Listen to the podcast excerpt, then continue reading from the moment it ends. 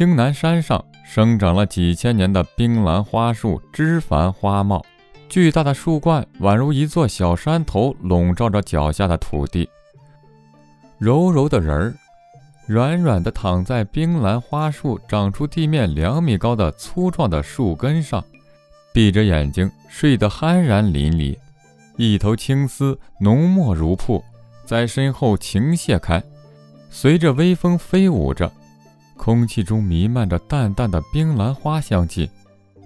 青龙宫天玄月，青南山云卷舒，青王府君如兰。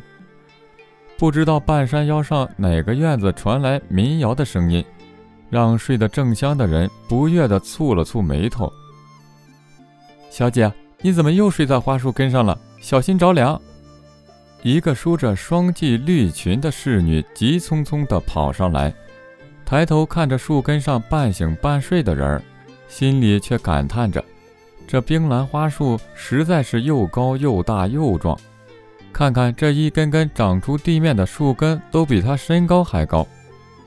少女缓缓睁开蝶一般的眼眸，抬起手揉了揉眼睛，手臂上挽着的轻纱随着她的动作晃动着。与那一头青丝共舞起来。婉云，你喊什么？我才睡下一小会儿而已。随着说话声，躺着的人缓缓坐起。巨大的树根上显得少女娇小极了。民谣声又传来，少女叹息了一声：“这民谣青南山没有人不会唱了吧？”小姐，是整个地狱帝国都没有人不会唱。婉云纠正道。是吗？应了一声后，如水的双眸看向远处，又嘀咕了一声：“原来已经傍晚了呀。”远处的云变得淡淡的、软软的，如一条丝带缠绵在落日的余晖中，舍不得放它落下去。橘红的光芒仿佛在回应着他的深情，映红了远山上的天空，绚丽了世界。小姐，京城来人了。婉云抬头看着坐在树根上没有走意思的人，又来了什么人？少女兴奋不大地问道：“是皇上身边的司总管，是来传圣旨的。说是皇上说，小姐今年十五岁了，来年就要及笄了，让小姐月底前进京，准备来年大婚。”婉云一口气把圣旨内容说了一遍。啊，差点忘记了，我是太子妃了。少女眉头一蹙，还有太子给小姐写信了。婉云把手里拿着的一封信踮着脚递到少女的手里。人来没？少女看着信封上熟悉的字体，粉嫩的唇抿了一下。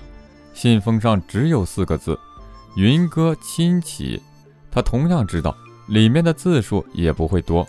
这人从小言语就金贵着呢。婉云摇摇头，司总管只说太子让他捎一封信给小姐。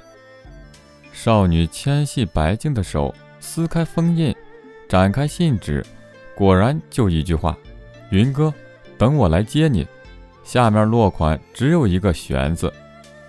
南宫玄，这个在自己刚刚满月就在自己头上贴了他专属头衔的圣宇帝国太子殿下，十五年来。无处不在参与着他的人生，甩也甩不掉，真是愁人。展云哥深深地叹了口气，其实他只想这么悠闲在青南山过日子。随手把信一扔，婉云就知道会如此。每次太子殿下写来的信，小姐看完都是这样一扔，甚至连方向高度都不会变。她准确地接住信纸和信封，把信纸装进去。然后准备等下给小姐收好。展云哥又躺了下去，婉云生怕他又在这里睡着了，商量道：“小姐，回房间去睡吧，天要黑了，风凉。